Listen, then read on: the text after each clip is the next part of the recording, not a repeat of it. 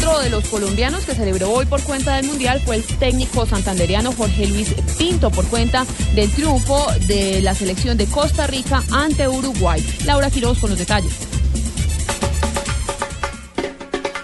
Los dirigidos por el colombiano Jorge Luis Pinto debutaron con victoria en este mundial luego de vencer 3-1 a un Uruguay al que se le notó la ausencia de Luis Suárez, quien no estaba al 100% para este primer encuentro. El técnico cafetero manifestó que supieron aprovechar el empate para luego dominar por completo el juego. Estamos contentos, quiero decir, encontramos cosas importantes para la falta y para el gol. Pero por encima de todo el equilibrio y la tranquilidad del grupo. Los jugadores hoy mantuvieron la calma, no nos desesperamos, no nos desbaratamos, que era importante no recibir más goles y poder encontrar el empate como lo encontramos. Yo creo que el partido fue de oficio, entrega, los muchachos tuvieron hoy cabeza, pierna y corazón, cabeza para manejar las circunstancias difíciles. En los momentos difíciles que se conocen los equipos y hoy tuvimos un momento muy difícil después del 1 a 0. Después reaccionamos con fútbol y encontramos felizmente las acciones de gol que concretamos. Nos hallamos un triunfo importante que nos motiva, que nos da tranquilidad, que nos da esperanzas. Todavía no se ha ganado. Y quiero felicitar públicamente al equipo, primero por la actitud que tuvieron. La respuesta física fue extraordinaria. El trabajo táctico, la defensa a pesar del gol, fue impresionante el trabajo que hizo con el criterio de presión que nosotros manejamos. Felizmente todas esas cosas nos dieron un gran resultado. La Celeste terminó con 10 jugadores por la expulsión de Maxi Pereira en los descuentos por una violenta falta sobre Campbell que le valió la primera tarjeta roja de este mundial. Costa Rica jugará el próximo viernes contra Italia en el Arena Pernambuco de Recife, mientras que Uruguay buscará recuperarse un día antes ante Inglaterra en el Arena Corinthians de Sao Paulo. Laura Quiroz, Blue Radio.